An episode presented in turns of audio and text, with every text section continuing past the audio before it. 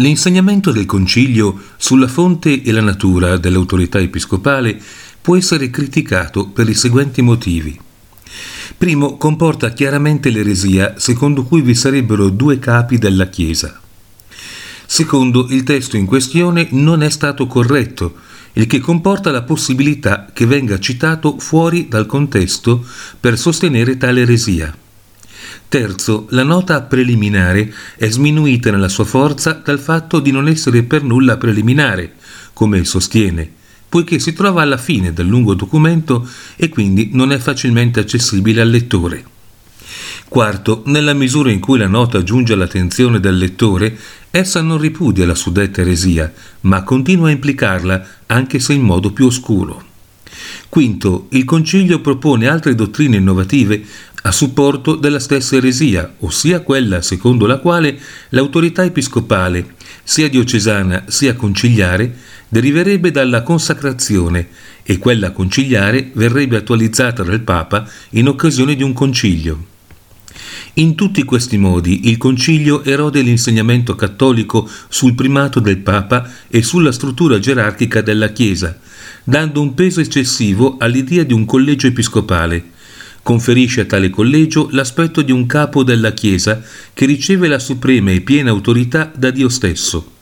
Tale autorità episcopale, inoltre, in un mondo impregnato di mentalità democratica e nel contesto di un concilio che opera in modo democratico col Papa, il quale agisce poco più di un primus inter pares, può essere troppo facilmente intesa come democratica. Il nuovo principio di collegialità, nella forma del Collegio Apostolico, diede ai padri conciliari l'occasione di cui avrebbero avuto bisogno un anno dopo per sostenere la necessità di una proliferazione delle conferenze episcopali.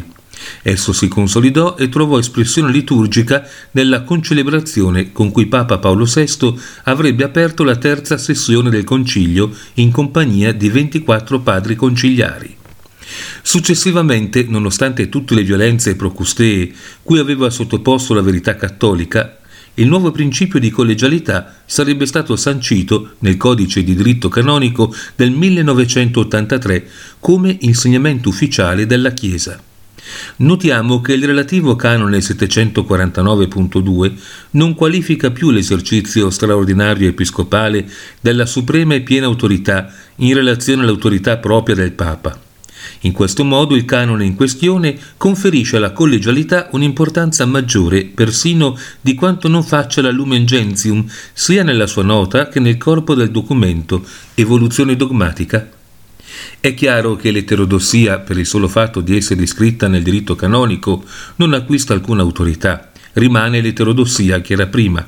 Come una legge che non corrisponde alla giustizia non è legge, così una legge che non corrisponde alla verità non è legge. Ripetiamo quanto abbiamo scritto altrove.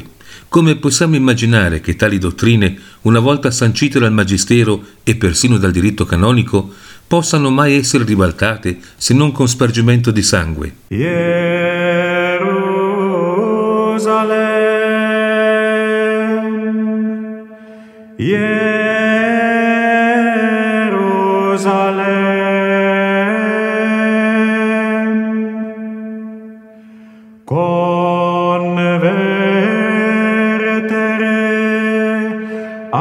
Domino